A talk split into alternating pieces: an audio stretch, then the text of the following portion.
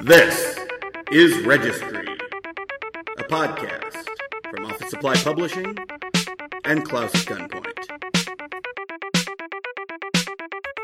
Cartoons are an important part of American cinema, and arguably the most iconic director of cartoons of the 1950s, 40s.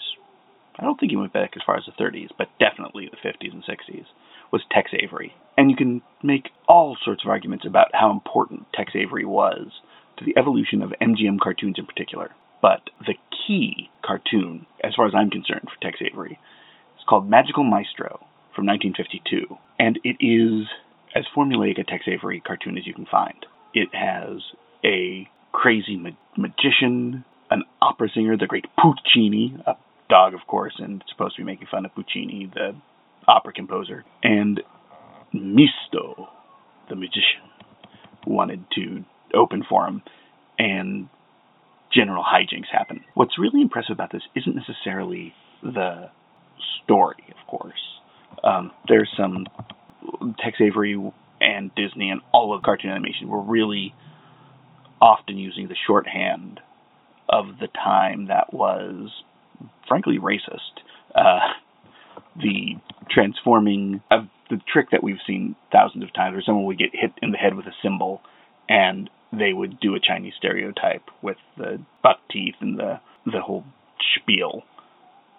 And then there was a blackface spot also, uh, which actually made reference to the ink spots, which was really strange. And once I it actually had to read about it because I knew there was something being referenced, but I didn't quite know what. And then I went, oh, okay. What's weird about that, though, is that even here, they feel tacked on, which isn't an Avery thing. Usually, Tex Avery's shorts were really compact, really tight, but here it seems like they were throwing it on as a shorthand to bring in a certain sort of reaction from the viewer. And oddly, it, I think it was supposed to bring about a positive reaction, which shows that yeah, we're we weren't nearly where we are today, and even today we're not great about it.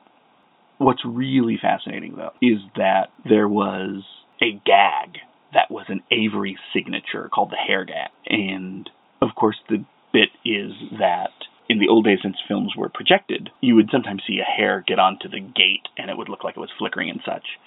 And here he actually uses it as a you would see this gigantic hair, but he actually plays with that concept. And the opera singer actually pauses in the middle of the song and pulls it and tosses it aside. It's a great bit for film nerds that probably wouldn't play as well today. But it's interesting in that Avery had this idea of what a cartoon should be, and he worked it in a way that made every bit count, which is why those two stereotype bits really don't feel coalesced. They're wrong, obviously, but they actually feel like they are pulling out from the cartoon.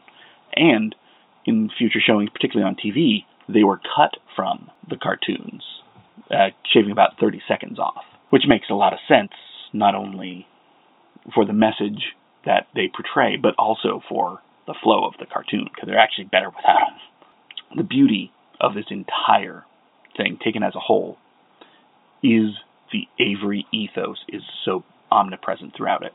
And I love, you know, his character designs are great. Even his font choices for the title card are so precise to get you in that moment. Even more so than Disney, which I think there's a sort of control there that doesn't exist elsewhere. But this feels like an incredibly organic growth. Like the whole thing comes together, less so than it is forced into a container. Even though everyone knows cartoons in particular are very confined, very forced into that container. But here it doesn't feel like it. Part of that, of course, is the work of people like Fred Quimby, who produced it. The story by uh, Rich Hogan, solid, really fun. When you think about the voices, here, just absolutely crucial to the entire thing, because the voices portray the characters more so than the characters you see on the screen. Which is why wordless animation can be very difficult. Something like The Rite of Spring, one of my all-time favorite, or uh, Joie de Vivre. They have to go way beyond to make their characters appealing But here, it is the voice that allows you to connect with them. This entire thing is a wonderful addition to the National Film Registry. And the fact that it was added in 1993, before a lot of those significant Disney shorts were added. Really speaks volumes.